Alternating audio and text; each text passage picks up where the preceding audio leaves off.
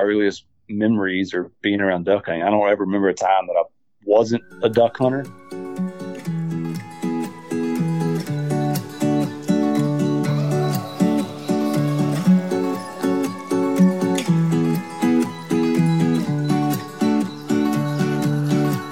Hey, Adam, before we get started, let's don't forget to mention our sponsors. Yeah, the guys who helped bring this podcast. We couldn't do it without them. Guess we could, but it makes it a lot easier, you know? That's right. Chene Gear, waterfowl equipment that's built better. Made by waterfowlers for waterfowlers.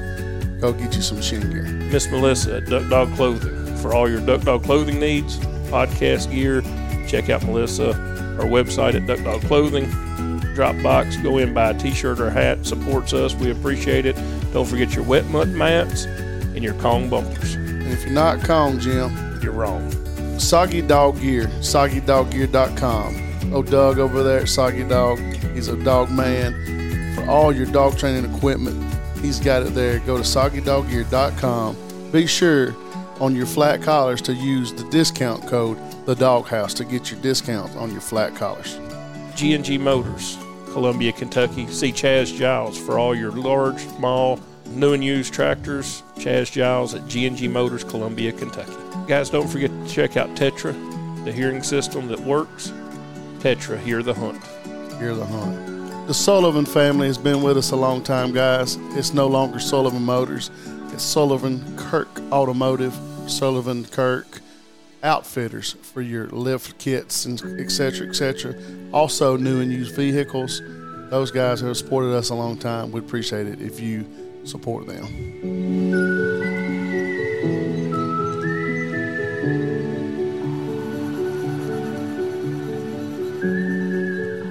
All right, everybody, welcome back to another episode of the Doghouse Podcast. Um, this will be another one of our little episodes we do. Um, we call them a bonus episode or story time or um, you can call it whatever you really want to call it, to be honest. But um, it's just me today. I'm in with my man Cason Short. Um, what's up, my man? How you doing, man? I'm good, buddy. How are you?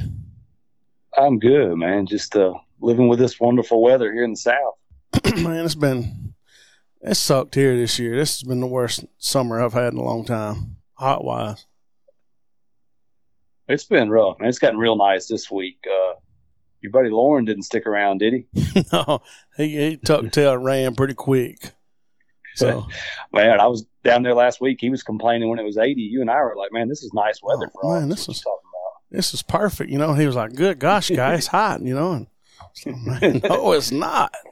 You, you hadn't seen hot yet. It's actually perfect. And by the time he left, it had gotten pretty warm, you know. And uh, I think he was he had had enough. I think he had fun while he was here, though. I'm glad you got to meet him. You know? Yeah, that was cool, man. I've listened to him on the show. Uh, just a wealth of, of knowledge. That's really cool to, to get to meet him in person. Yep, and he, um, you know, he he's just he's just a cool guy. Been super good to me. Super, super good. Yeah. Knows a thing or two about dogs too. he knows which end to feed anyway. yeah. All right, man. So look, let's let's start out by this. Let's tell everybody who you are, and um, and and we'll kind of go from there.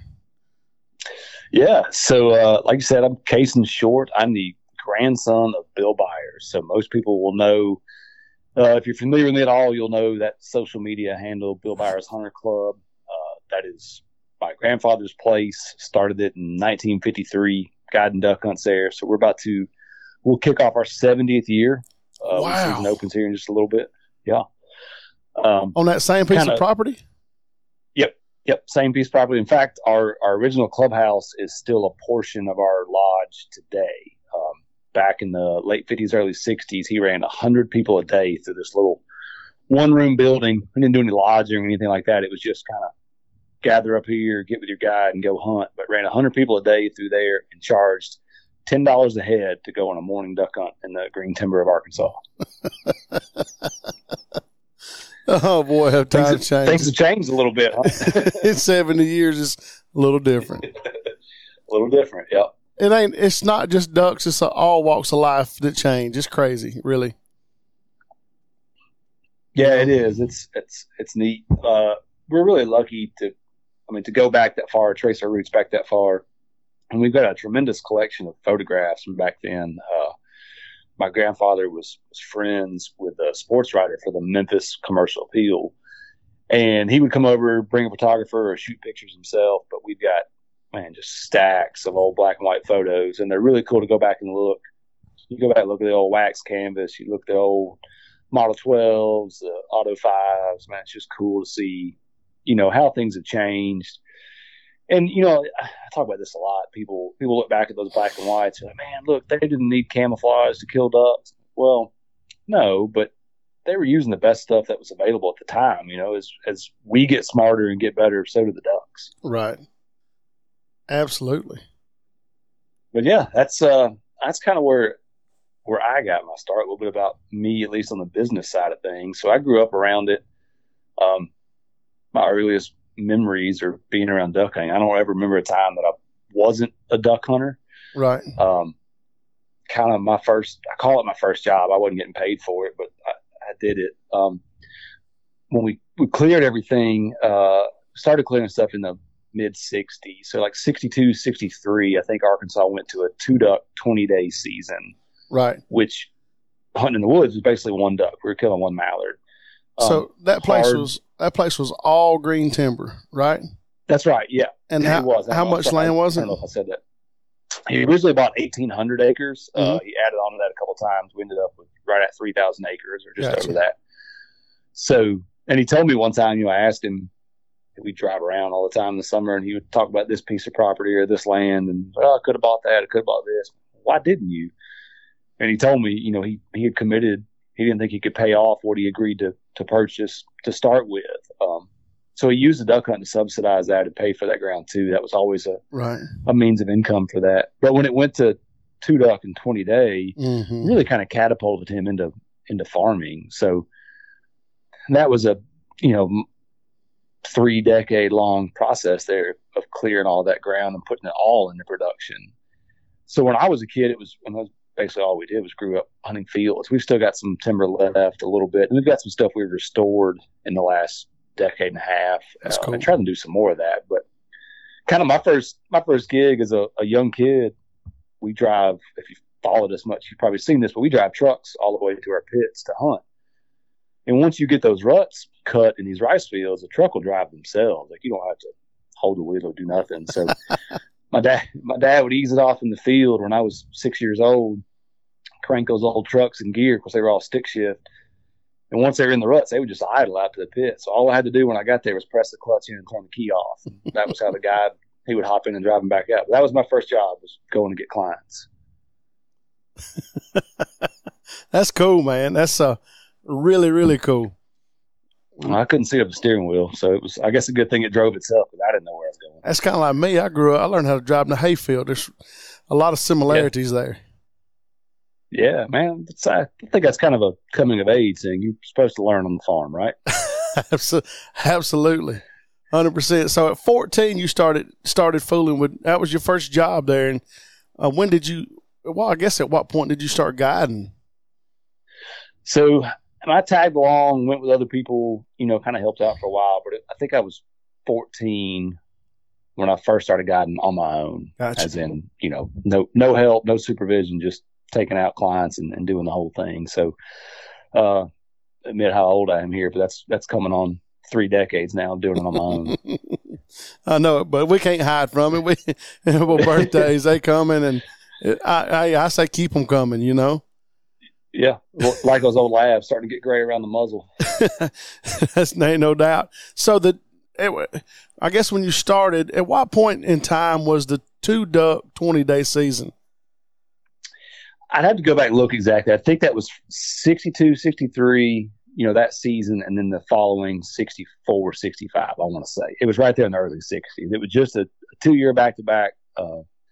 And things were a lot different. You know, we all, we've been 27 years now with liberal framework under AHM, which is Adaptive Harvest Management. Mm-hmm. So you, you, date back that far into the 50s and 60s, it was really kind of a knee jerk reaction to to waterfowl. You know, we didn't we didn't know a lot. Um, in fact, just last week, the the pop the breeding population numbers came out Right. um, from U.S. Fish and Wildlife. Well, that study didn't officially start until 1955. So we're we're talking about a time frame in waterfowl management when we didn't really understand what the population of waterfowl was. So kind of the Wild West, uh, and then it evolves into the, the point system and you know the lead band and some other things. The point system was really crazy.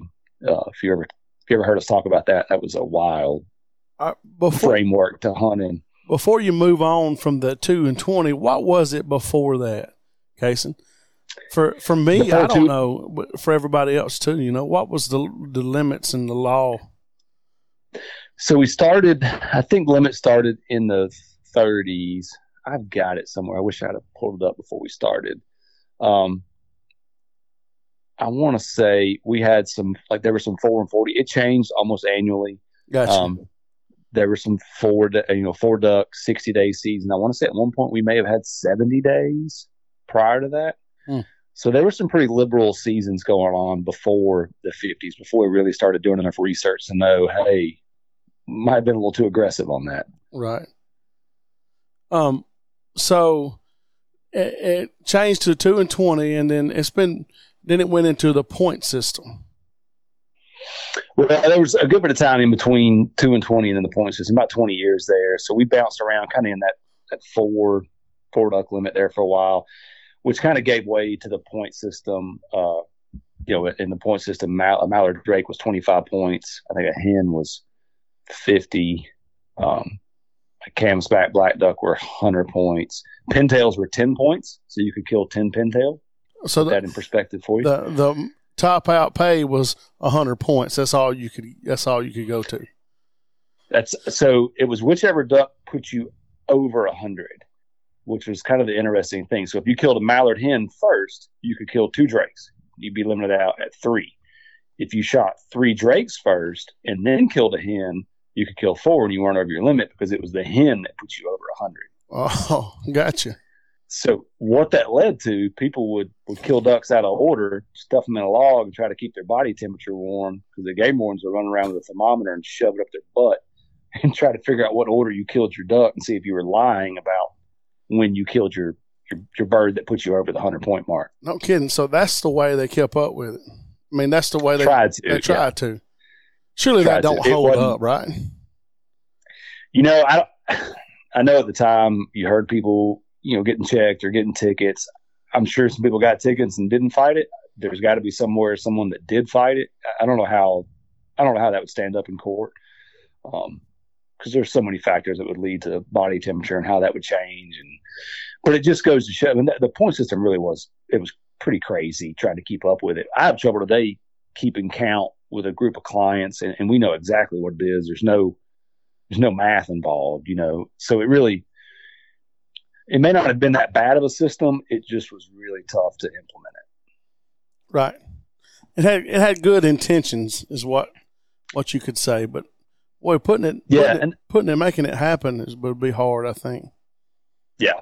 Yeah, the application of it was tough. And it shows too, like again, I mentioned the, the pintail at 10 point. You, you look at the opportunity to go out and kill 10 pintail and be within your limit It's kind of insane in today's world. I know in that BPOP, the numbers are up a little bit this year, which is great for pintail, but it shows you, you know, back in the 70s, just how strong that population was compared to where we're at today. Right. A lot of that has to do with modern farming and, and tile drainage and all that up there in the in the pothole country. Right. Um, and I want to touch on modern farming and the impact that it's made a little bit later on. So don't let me forget that. Um, Okay. so from there, the point system, and did, did we go from the point system to the six duck limit where we're at now?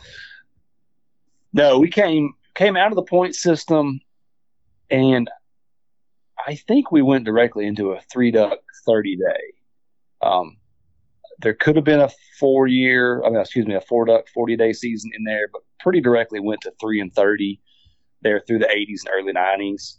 Um, so we kind of a lot of things, I guess, happened there. The dry, severe drought in the prairie we knew duck numbers were dropping. So when they when they changed out of the point system, it was to a more restrictive framework. Right. Gotcha. And I guess that that B pop, what what happens? Uh, I is going to affect the future. There's no doubt about it. How far out? Just to say, we had you know the last couple of years has been a drought. I think it's been kind of dry up there this year, right?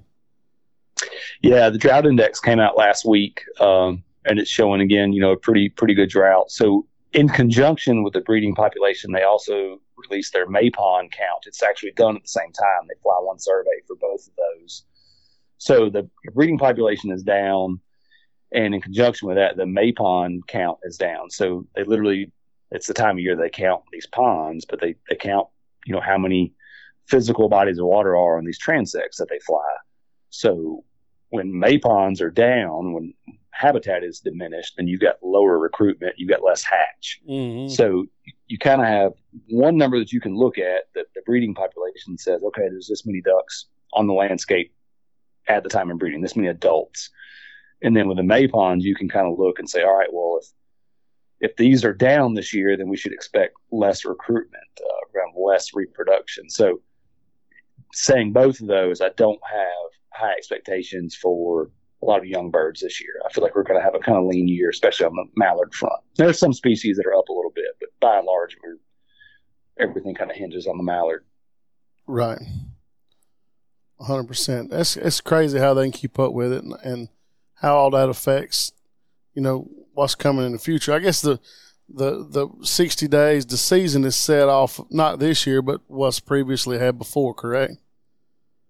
That's correct. They they set them you know, kind of far in advance now, and that was the the goal of adaptive harvest management was to kind of set this long term average and stop adjusting seasons in a knee jerk reaction. You know, every year it was let's get a long term average. Let's let's make more controlled decisions versus reactionary decisions. So, yeah, you're seeing seasons like they've already, you know, kind of set what we're going to do for next year already. These numbers are coming out, so that's going to drive things a little further down the line. So it's um, a lot more stable. And that's why you, it works. That's why you've seen 27 years of the framework that we've currently got because they've kind of levied all, leveled off and figured out what, what it takes to stay in that, in that range. Right. Range, excuse me. Right. Huh. Cool. So, all right. So I, I've got something else I want to throw at you. Um, yeah. Modern farming practices. Okay. Um, if it's dry in Canada, they get to farm more ground, ground that we, we, we really hope that would be wet, correct?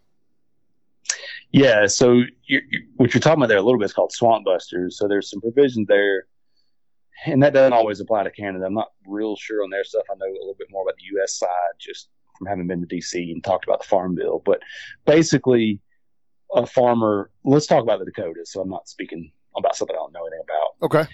A farmer can farm down to the water's edge. You know, whatever he can access. Uh, the farm busters provision prevents them from actually going in and draining these wetlands.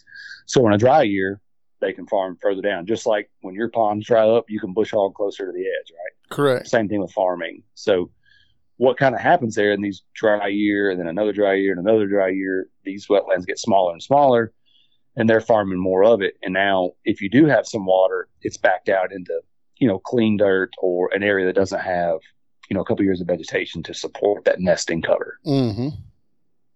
Gotcha. All right. So that's one way that I wanted to kind of get an idea of how it affected it.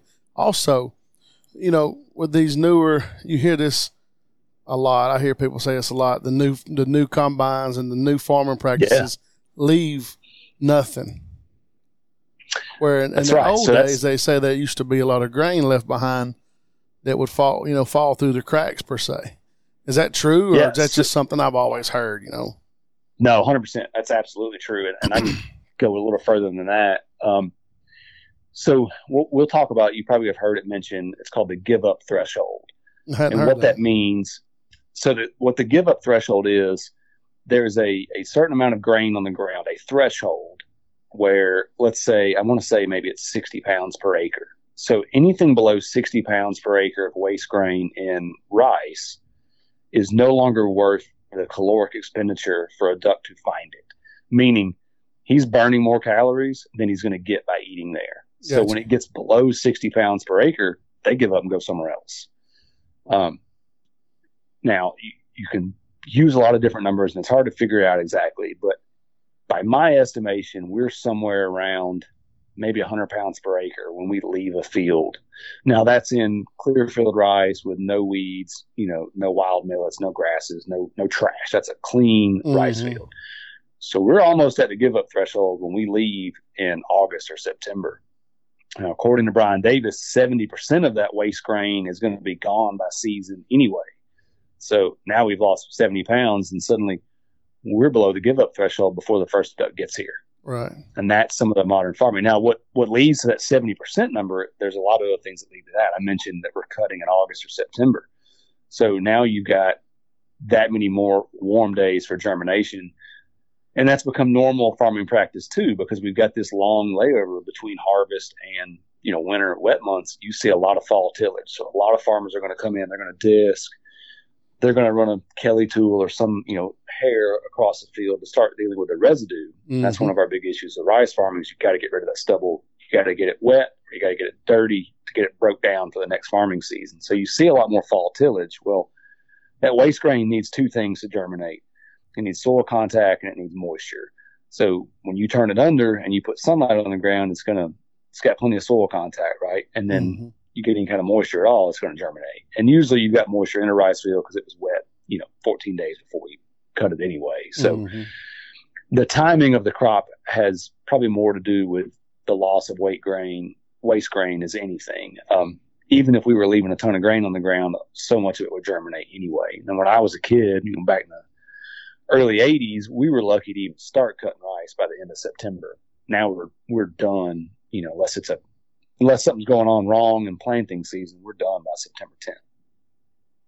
That's it. That's that's crazy, and that's that's just modern farming practices that the advancements that you guys have made is is gotten there, right?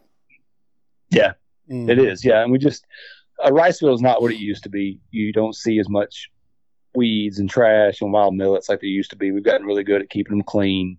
Um, and then again, the combine, I want to say, are like 98% efficient now. So you just don't run much out the back. And what you do put out the back, most of it germinates and is gone. So you're you're really kind of managing a rice a little different than you used to. A lot of a lot of it now is invertebrate population that you can kind of manage when that residue, when that stubble starts to break down, you get a pretty good invertebrate population. You get a lot of mallards feeding off of that. So it's just a different landscape than it was 15, 20, 30 years ago. And on the on the flip side of that, you, you go to our neighbors to the north and you've got more no-till farming. You've got more corn that you didn't used to have. So now you've got waste grain that's being left on top of the ground that didn't used to exist there. So you kind of have an abundance of food to the north and a deficit here in Arkansas and places south of us. So it's no wonder people claim, well, I don't see the mallards I used to. Well, they've got, and this is not a standing corn thing. Like I'm, I'm not one of those guys, but you just look at the math. There's waste grain to the north. There's less waste grain here in the south, and it makes sense. Makes sense. That's I mean, and that's something that I've never, I've never really thought about. You know, because you hear, you know, they standing corn, hot water oh, pond, yeah. standing corn. You know, you know, you hear all that. Yeah. It's changing the it's changing the ducks and changing the the way they migrate and whatnot. But there's a lot more to it that's that than just that, and probably that well, has nothing you, to do with it at all. Honestly.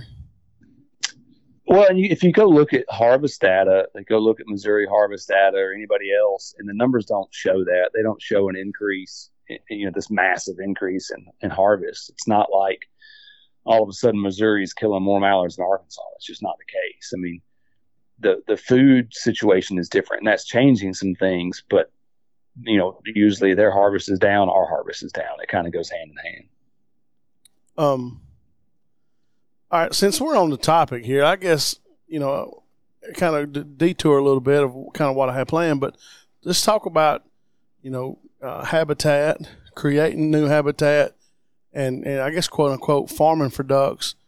Do, do you do that on your place there at, at Bill Byers? Yep, we do. Yeah. Well, we we try to we try to make every decision. I mean, based on you know how to how can we serve two masters, right? Like how can we be a productive, profitable farm, and how can we make decisions that that impact and leave a positive influence on ducks? So, you know, we've got some areas that are marginal that we've we've got some CRP, we've got some other timber projects. Um, we've got some areas that, that don't grow beans very well, so we'll go in when that's in bean rotation and try to grow some food in those areas.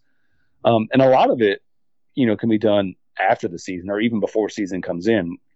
Uh, as soon as we get our first combine out of the field, we're going to put water on the ground. We're going to start holding some water for early teal. We'll have speckled bellies on the ground usually the end of September now. That used to be kind of the first week of October, but we're now starting to see in the last week of September. Mm. So, and yeah, that's beneficial to us in hunting. Uh, we have a really good, you know, early population of speckled bellies, but it takes away from our duck hunting too because we're burning up a lot of food to feed them that early in the year. Correct. Um, on flip side of that, we will hold water later. A lot of our neighboring farmers are trying to drain fields in January, you know, into January, like they're going to put a plow in the ground the next week. Well, that's not the case. It's going to stay wet, but we try to leave water as late as we can. Um, we try to let every duck, you know, sit here and get as healthy as it can before it makes that trek back north. So there's a lot that you can do even on an active farm, you know, just little decisions that don't take away from farming. And then there's a, you know, there's other decisions that are a little bit tougher, like taking ground out of production. That's always a, a huge commitment. Um, w, WRE and some of those programs help incentivize farmers, uh, you know, to make that call, especially on marginal ground. And that would be wetland restoration. Wetland reserve easement it used to be wetland reserve program. Now they call it WRE. Gotcha. Gotcha and that's just a way to to to ease some of the the blow for turning that back into habitat. Right. So if you go like a permanent easement, they will they will pay you a per acre fee uh, to grant them the easement. You know, basically that you can never clear it and farm it again, and then they'll come in and restore it through some combination of moist soil unit and timber project to kind of kind of put it back like it was. Right. Um, T- talk about a moist soil unit. Explain to people what that is, and I know a lot of you guys that that do that type of stuff love a moist soil. Well, I mean, the, the best thing about it is it's natural. Mm-hmm. Most of the time, Mother Nature knows better than we do, right? Right. Uh, so a moist soil unit is basically it's just an area that you can control flood on. So you can you can keep water on it all year if you want and have almost zero vegetation, or you can draw the water down like you want. If managed properly, it's a slow drawdown throughout the summer.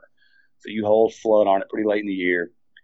May and June, you'll start letting some water down off of it, a slow drawdown, and even a little bit earlier than that. Sorry, but you'll uh, you control through soil disturbance and through your flood, you can control what type of aquatic vegetation comes up in it. And there's some other outside influences that you have to do, but basically, you're trying to keep the desirable aquatic species that are good for waterfowl and get rid of the other stuff that you don't want to deal with. And it ends up making a really, really, really good food source. One, because it's aquatic, so they last longer in the water. Mm-hmm. An example of that is like soybeans, right? So a lot of guys don't want to hunt a soybean field in Arkansas.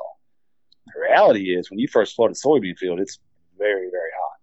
Ducks love it. The mm-hmm. problem is, a soybean will sour in the water in like 24 hours. They don't last very long in a moist soil unit, you've got seeds that will go 45, 60, or even longer days underwater and not rot. So you've got a longer food source that you know lasts longer, and it's very desirable by ducks too.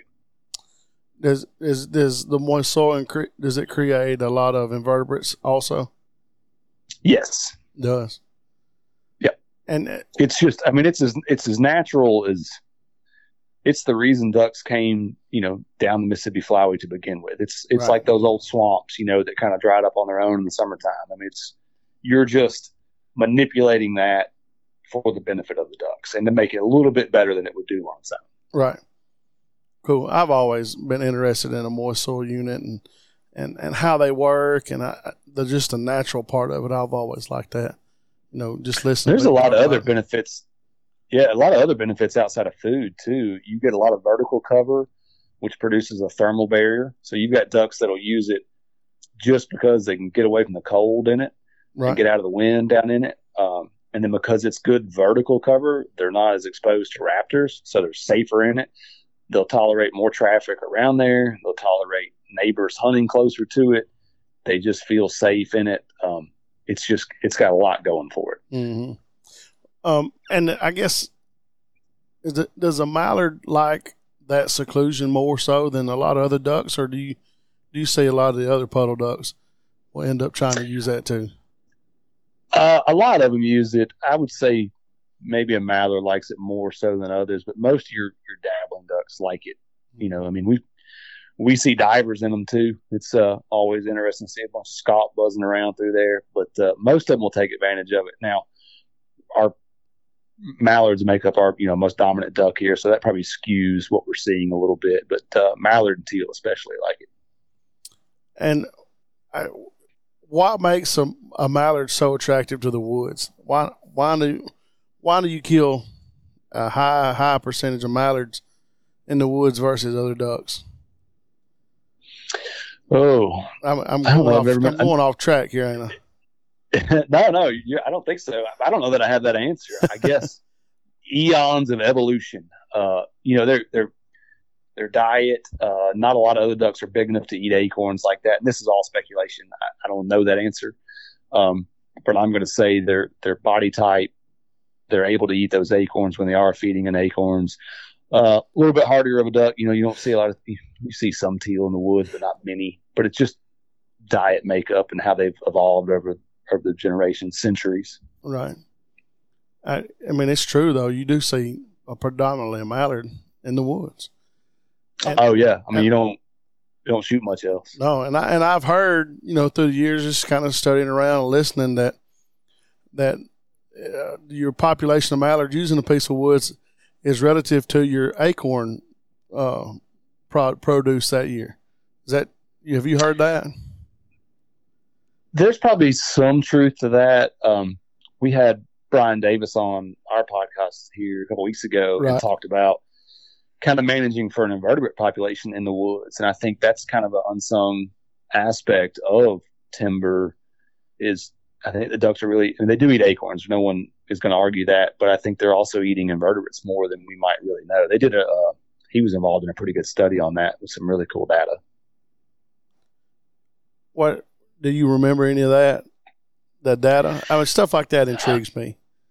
Yeah, so I can. Uh, it won't do any good to your listeners right now, but I can text you a link to it. I've got it somewhere. but uh, no, one of the interesting takeaways that I that I got from it was the the depth of flood uh, ideally like four to six inches. And I think the big the big thing was that ducks. If you, this was in GTRs where you could control the flood, right? Right. That they wanted that that kind of four inch range. You know, shallow water was the best for bugs, and that as the flood increased, you know, they would kind of follow them up up the hill, if you will, on that water line. Yeah. Um, so I, that was a neat takeaway because a lot of guys, man, they want to flood their woods deep enough. Oh, I want to run a boat. You know, I got to get a boat in my woods. And then you've got it so deep that the, the birds can't even get in there and eat like they want to. So I think that's kind of maybe a thing that a lot of guys don't understand about the woods and how to manage food sources in the woods. Was was that the podcast he was talking about? I, I, it may not have been the one that you're talking about, but he was talking about the willows and how they produce a high number of invertebrates, the willow trees. Uh, Maybe I heard that be. somewhere else. I can't remember. But now he may have talked about that. I'm not sure. I know we talked about willows a little bit. Um, that's funny you mentioned that. We are talking about killing mallards in the woods. Always think about that when somebody you know posts something on social media about you know oh killing ducks in the timber and they post a bunch of gadwall or something. I'm like that looks more like a willow tree hunt than a timber hunt. But, hey, I love hunting I in the willows. Oh man, oh, hey, we've got a a bunch in our CRP and other areas we reforested. Man, they're early successional habitat. They're going to come up on their own. But like you and I talked about the other day, only bad thing about hunting in young willow trees, I can't get skinny enough to hide behind them. I know it. I know it. Boy, but man, they'll hold ducks. Man, they hold ducks. Absolutely. That's a 300 pound man hiding behind a 125 pound willow tree. That's tough for me. So, especially in January. Oh yeah, no leaves left on them, and it's it's it's barren out there. You better have some good grass and cattails growing up in it. no, no doubt about it. So and the bad bad part about cattails, you come out wearing them all. Oh, I know it. Be sneezing and everything and things. They're awful. All right, so I'm gonna I'm gonna ease back on track with kind of what we had planned here, what I had planned, and um and, and kind of talk about we were talking about the changes in the point system and the limits and stuff. What are some other changes in changes in the in the duck industry that you've kind of seen through the years? Because I have only been doing this about 10 years or so. So I haven't been just duck hunting my whole life like you have.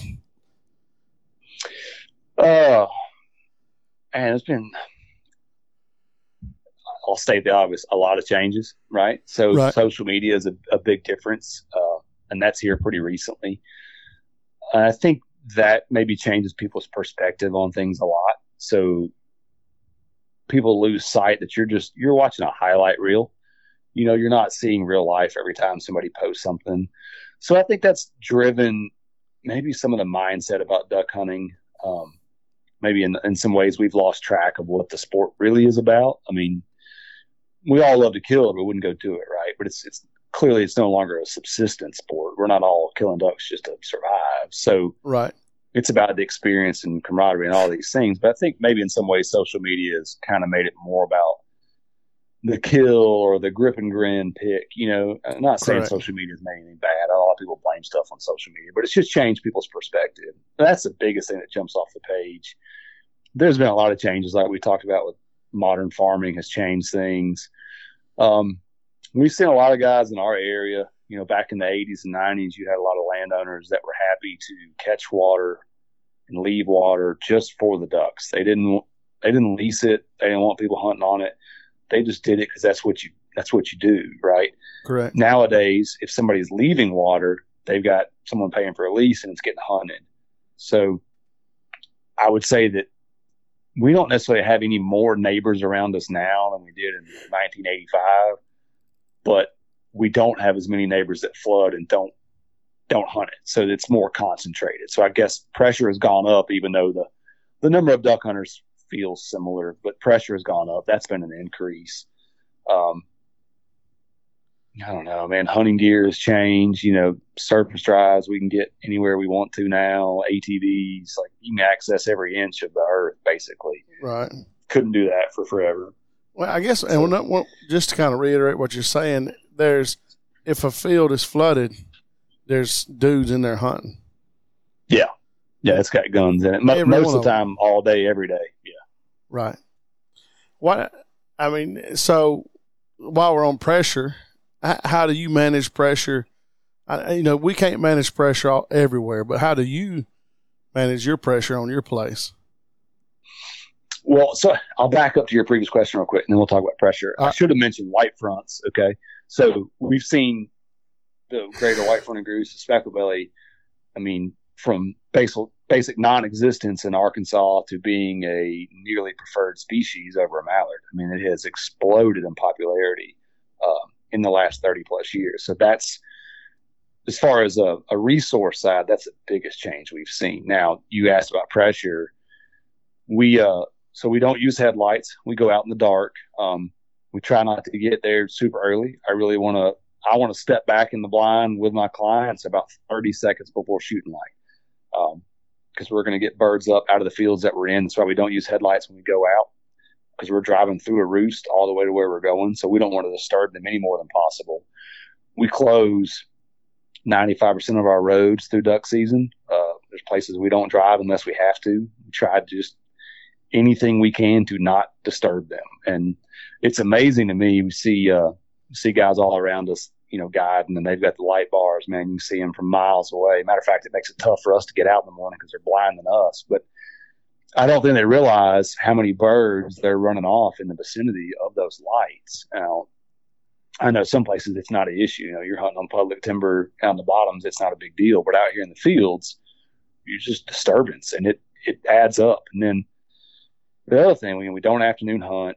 Um, we we quit at nine thirty. You know, by nine thirty, we've either we've either gotten it done or it's time to to go to the house anyway. It's not going to change a whole lot. Sure, we could sit around maybe scratch out a limit. We stayed there all day, but it's just going to make the day after that even worse. So, it, I think it's a lot better in the long run to to go ahead and leave because that's the one thing we can control. We can control pressure. I can't make it get cold up north. I can't make the ducks migrate.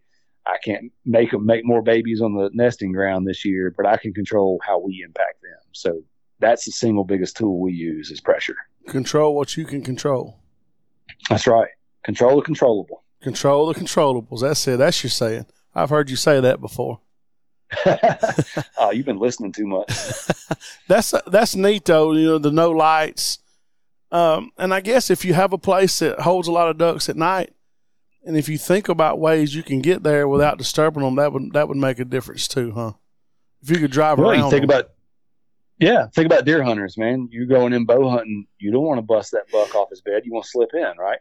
Same thing. Same thing with duck hunting. If you've got birds that are spending the night there, you need to do your best to get by them before you get in to hunt. Right, right. And, And I- then let them let them have an area to rest too. I mean, they they've got to have an area that they can sit down and not get shot at. You want to ruin a place as quick as possible, hunt it all day, every day, and see what happens. Right, right. And if And it's it's amazing to me. I'll, I'll talk to neighbors who go out in the hunt, or even guys that hit me up on the internet. You know, man, we hunted Saturday. How'd you do? Well, we killed seven. You know, we went back that afternoon. We didn't see any. Like, we went Sunday too. We didn't see a duck on Sunday. Well, why would you? I mean, you didn't let anything get back in there. Why would it show up magically on Sunday? Like, there's not some duck fairy in the sky that just deposits ducks on you every day. Like, they've got to want to be there. Uh, now, obviously, running traffic in the river bottoms and all that's a little bit different. But you know, in the fields, like they got to want to be there. And the same's true in the woods. I mean, the, the flood's got to be right. They got to want to be in an area. They're not just going to magically appear.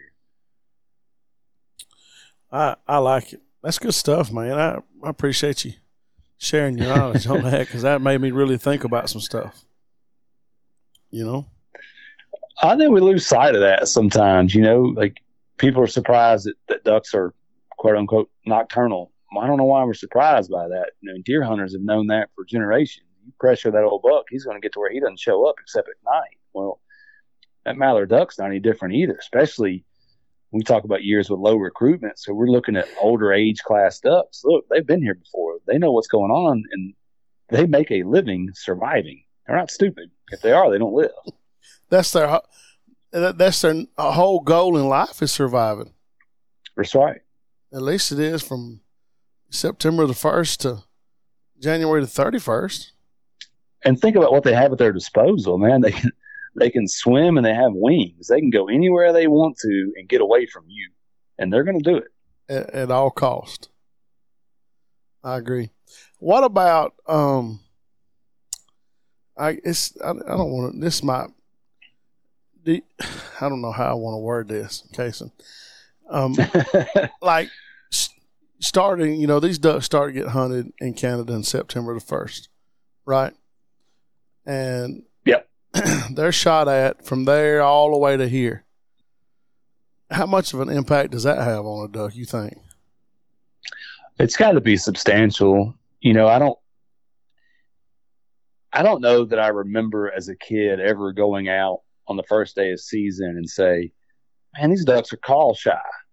But I swear, the last few years, it feels like first day of season, you go out and say that, and it's, I mean, no surprise. Even though season wasn't open here, and they just came from Missouri or somewhere else where it was open, or they bounced back from Louisiana where it opened before us. So Right. it's got to have a huge impact. You look at it in Arkansas alone. There's a God. I wish I remember the day from from early teal season until the end of snow goose conservation season. There's like seven or eight days. I could be. It may be lower than that. Seven or eight days that you can't hunt waterfowl of some kind. Now, sure, duck season's closed some days, but then you know you got conservation goose seasons in in between. Right. Now, some people are going to say, well, they're not hunting ducks. Well, no, but it's still disturbance of some kind. Those birds are still hearing gunshots. So that's just in Arkansas, man. How much, how much do you think that affects them? hmm I mean, we're talking September to April. I, I I get it. Pretty crazy. It's got to have an impact. I think that's, if there was one thing that I would, that I would want to see changed, it's some of the conservation season stuff. I, I'd want to see some of that reined in.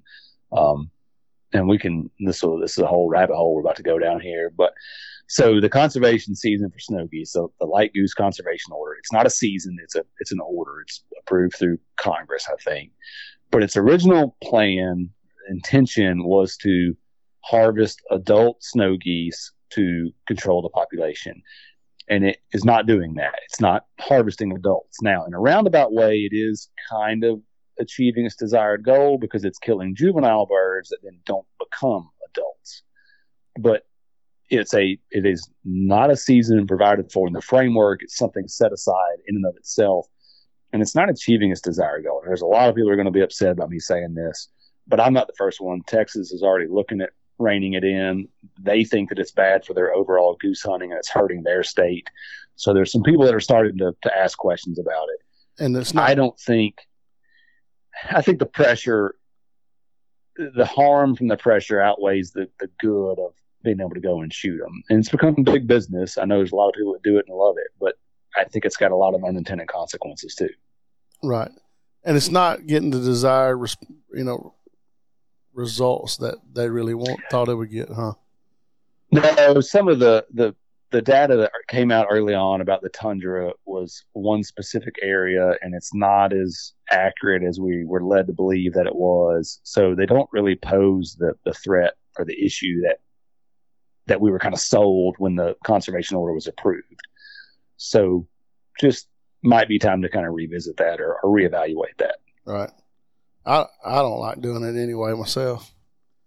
I don't I don't care for it. I don't do it. So and it's easy to have my opinion when you're not tied up in it. So right. I'll Absolutely. say that too. Hundred percent. All right, so let's let's dive into some of the some of the really cool research and stuff that you've done there uh, at, at the Bill Byers Hunter Club. Yeah. So this is supposed to be a quick, short episode, right? You're going to Yeah. bore your guys to death listening to this. uh, That so this is good stuff. I, well, I, I'm a. I guess I come by naturally. I'm a. I'm a duck nerd. Uh, my grandfather, long before resident Canada geese were a, a thing, he noticed that we were starting to lose migrating Canada geese here in the state. They, they weren't coming back year to year, so he started raising Canada geese. Was, was very involved in that. It was kind of a passion project of his. So we had at his house here, a little ways away from our farm, he had 40 acres that was fenced in and he raised Canada geese there and go out and feed them every day, you know, through the winter.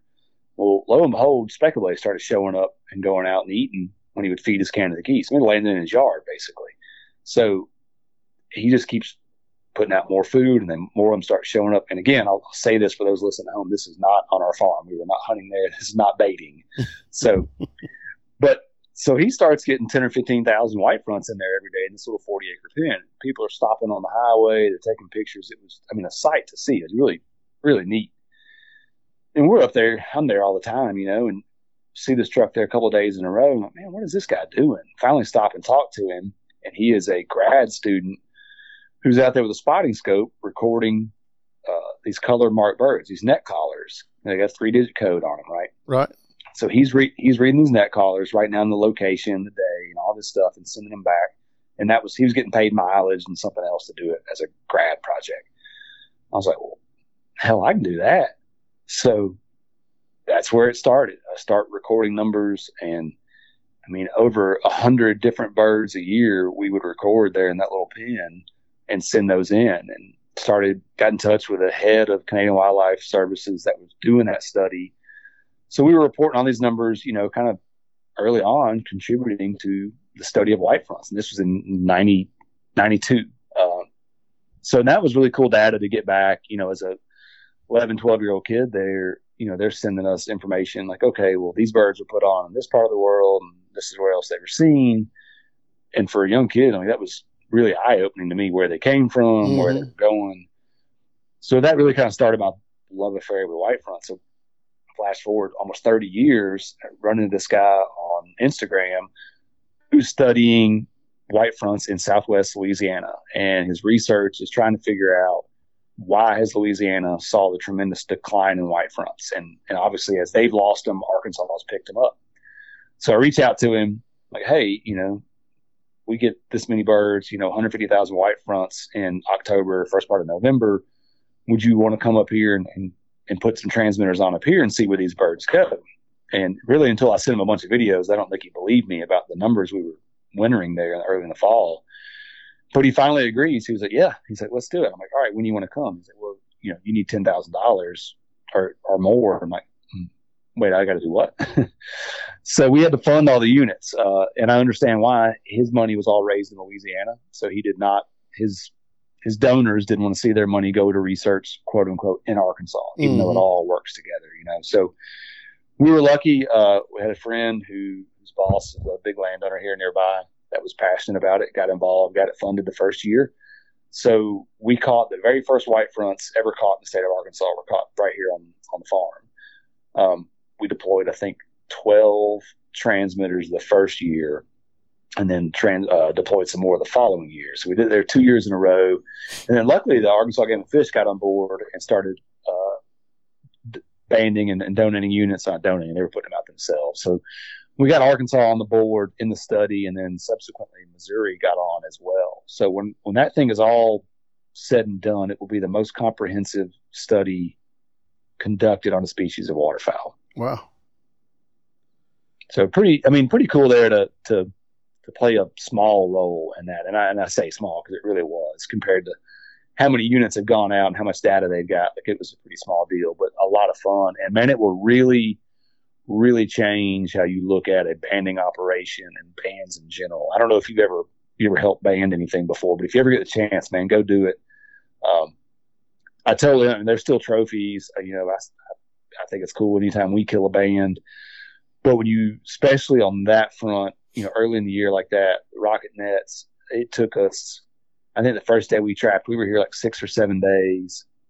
do you remember the running gun tour, like Yeti, Rig'Em Right, Benelli, all that stuff? I don't think so. So they they were here. I mean, we had a ton of people here, like six or seven days, and just anything that could go wrong went wrong. The eagles would would run the birds off of where we had the net set.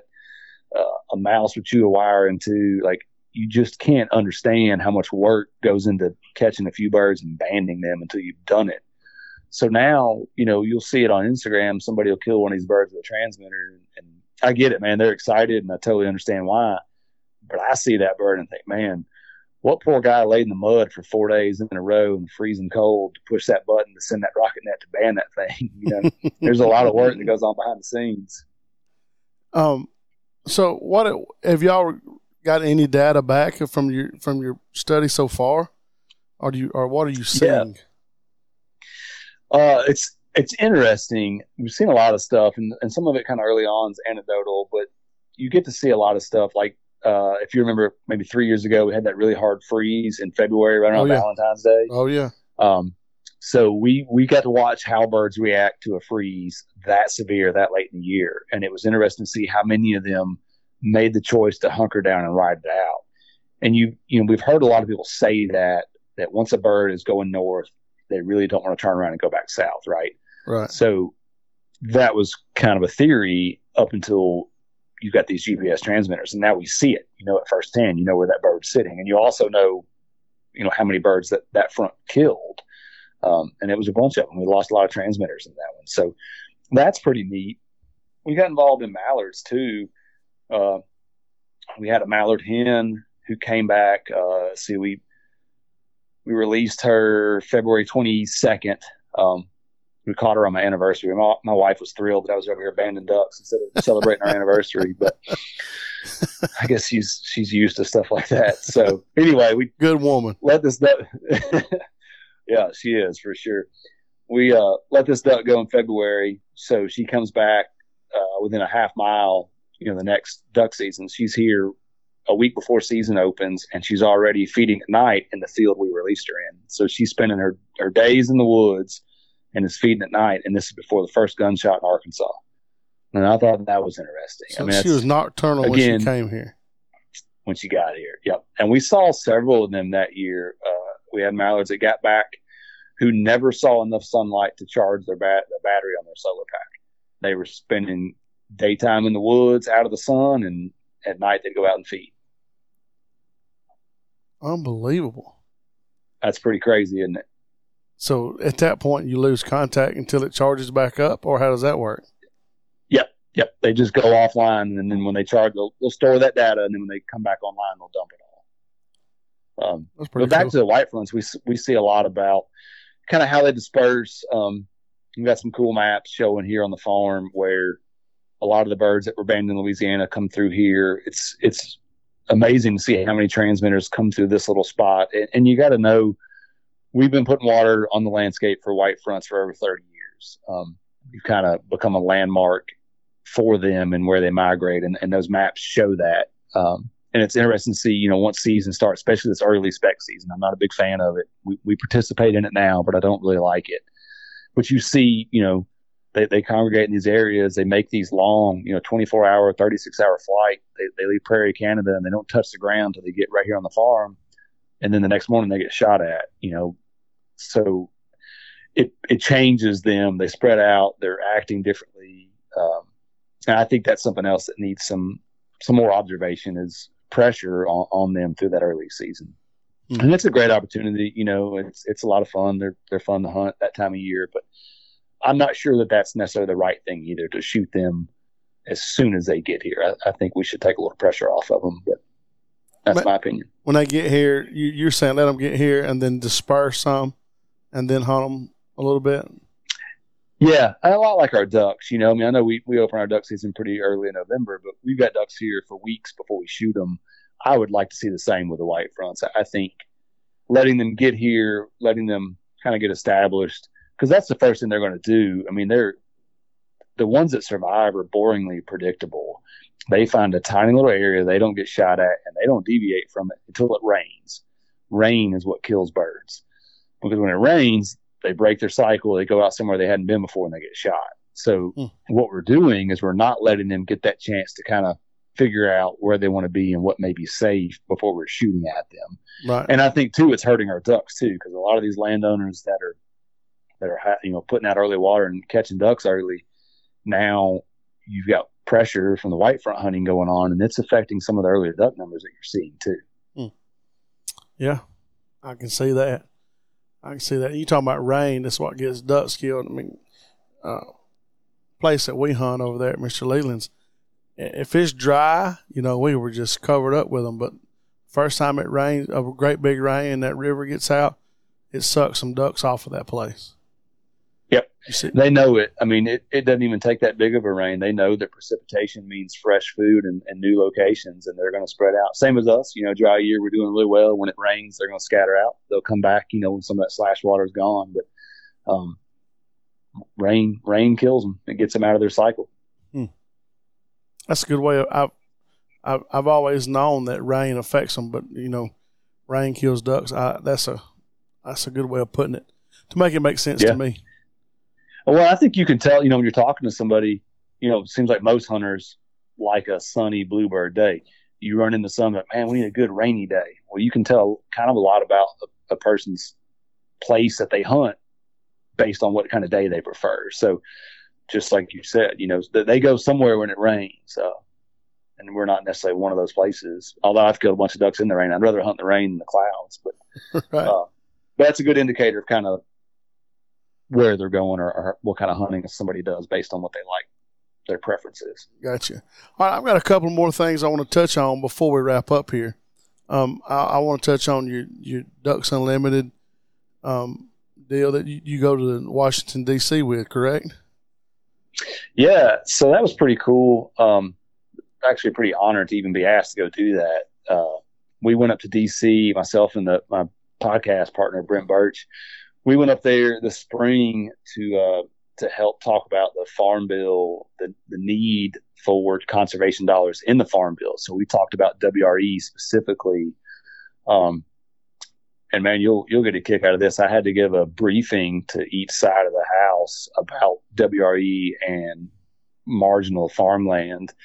So uh, I know we've met and talked a bunch. Uh, I'm sure you can't imagine me talking to that many politicians. That was a little bit out of my element. wow, I'm. I don't get nervous a whole lot, but I believe I get nervous in front of that bunch. You know. Yeah, luckily it was in a small conference room. It wasn't on the floor in front of everybody, so it wasn't that big a deal. But it uh, still made me nervous. I sent my wife a picture. and I was like, "Look at all these people I got to talk in front of." oh. It was funny. Um, my my oldest boy, he was uh, I guess he was in third grade, so he was doing a project. They had to pick a, uh, I guess, some type of habitat and stand up in front of the class and, and talk about it. Well, we naturally picked prairie pothole, right?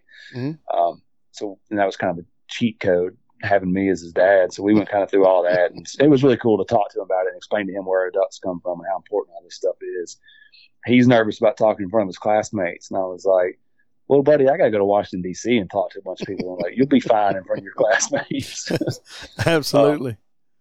yeah, but that was cool, man. You don't realize, um, and I'll, I'll plug Delta too. They were doing a bunch of fly-ins as well, man.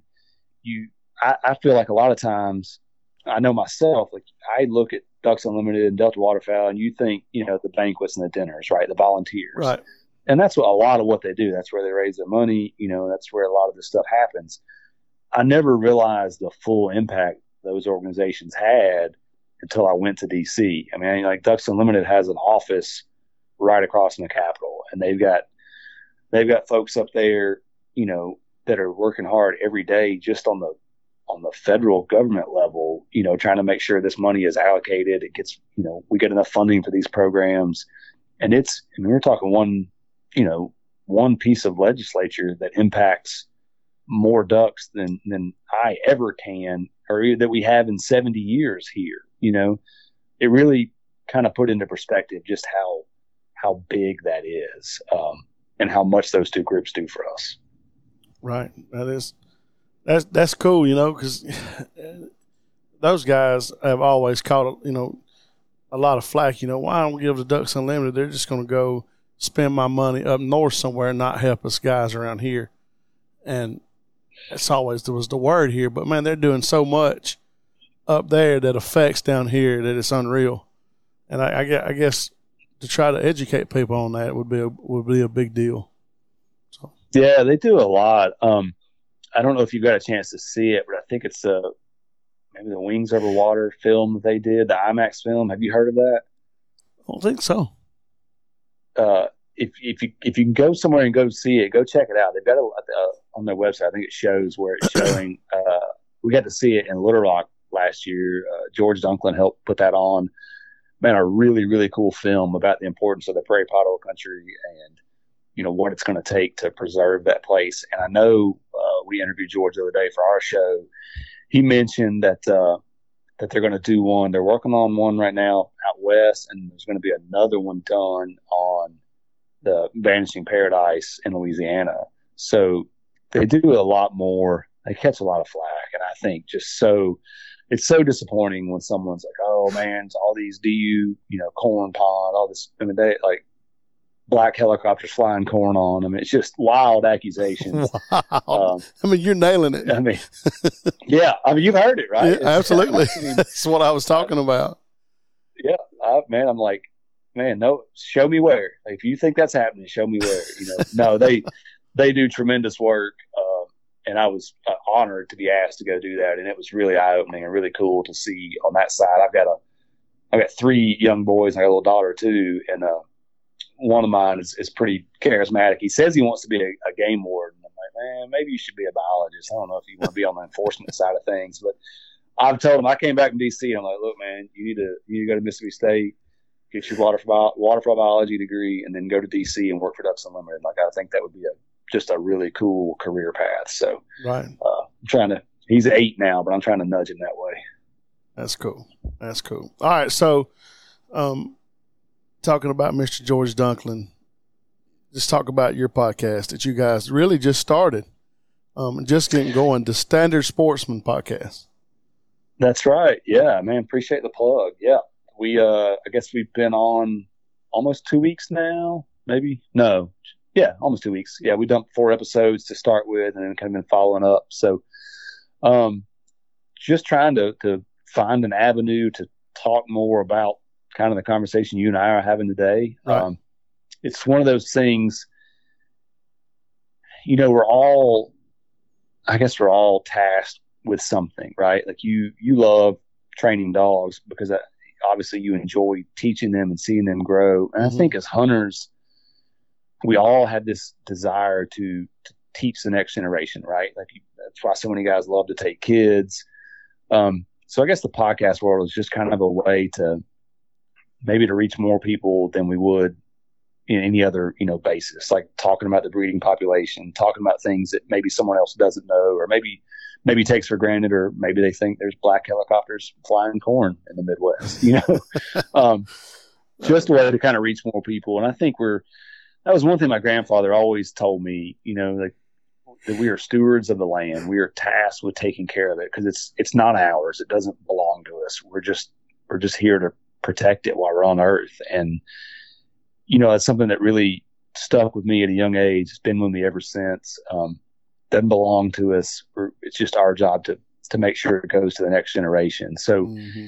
I think kind of that passion is driven both of us uh, to to talk about that, talk about some, you know, topics that are interesting. We try to have fun and, and talk about other stuff too, but basically we want to be a conservation minded podcast where you can kind of stay abreast of what's going on in the in the waterfowl world.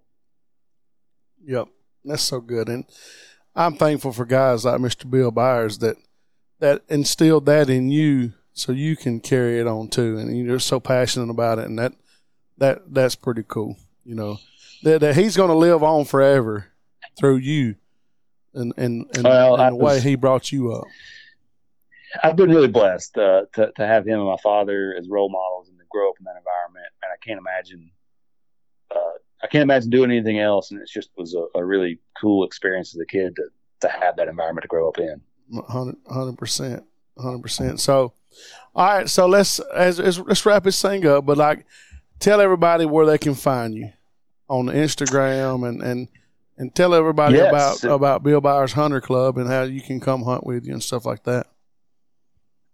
All right. So yeah, you can find uh, you can find us on our website at byersfarm.com.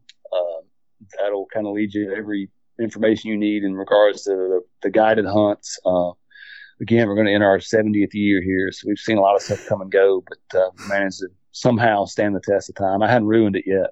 It's incredible. Um, That's incredible to me. 70 years. That's pretty. Hats off. It's pretty neat. Yeah, it really, it really is. I'm, I'm looking forward to our 75th year. Hopefully, we're still around. Uh, maybe something kind of cool that year. Seems like a, a bigger anniversary anyway, but it's cool. Um, humbled to to still be a part of that. So, uh, you can check that out. You can find us uh, on social media at Bill Byers Hunter Club, or you can check out the podcast at The Standard Sportsman on social media or thestandardsportsman.com. 100%. Good stuff, man. I, I, I think people if if you like this type content, that you will love the Standard Sportsman podcast. And um, I know I've enjoyed it. Yeah. I'm always looking for something else to listen to. You know, down there in the mornings, I have a I got an hour, hour and a half of work before I ever touch a dog. You know, cleaning kennels and loading and make sure everybody's healthy and and looks good. Yeah. And I throw a podcast in and listen every day, so I run out of stuff. And you uh, do. I, I'm the same way. I mean, I found yours and consumed all of it there in a, I mean, not too many weeks. I just couldn't get enough of it. I'm a big fan of, of your show. Uh, Thank you, brother. But it's, uh, you know, it's we're all learning different stuff. And I'm learning. I guess the same way you inform people about dogs. That's kind of our goal with the other man. Just just pass that information out there and, and talk about. Man, it's just fun to talk about stuff you enjoy. Right. And I, I I tell you another thing I'd love to do is I would love people to to to enjoy what they do and not be worried about take your pictures, but don't be worried about what's in the picture. You know, as long that's as right. there's smiles and good people around you, that's number one. And uh, yeah, that's the one thing we try to, you know, we've we've done really well with our clients. We've got a great clientele. Typically have very few openings every year. Um, you know, we talked about pressure, so we don't we don't guide 60 days out of the year. We're not going to run that hard. We don't run. We, we like for people to have exclusive use of the lodge and the place when they're here, and that kind of you know that increases the, the enjoyment of the experience, and that's what we're after. I mean, it's not it's not about you know full limits every day because we don't do that. We're not able to. I wish I wish we could, but that's not reality. Mm-hmm. Um, so we, we control the controllable. We want to make sure everyone has the best experience they can while they're here. And that's what's important. And I think that's what's kept us around for 70 years. Right. That'll, that'll take you a long, long ways, long ways. So, well, yeah. I, I, look forward to getting up and spending some time with you. Um, I know that's going to be yeah. a good time. And uh, I look well, forward to, to come see that young pup go to work. See old young Rock get out there and get after him. So, yeah.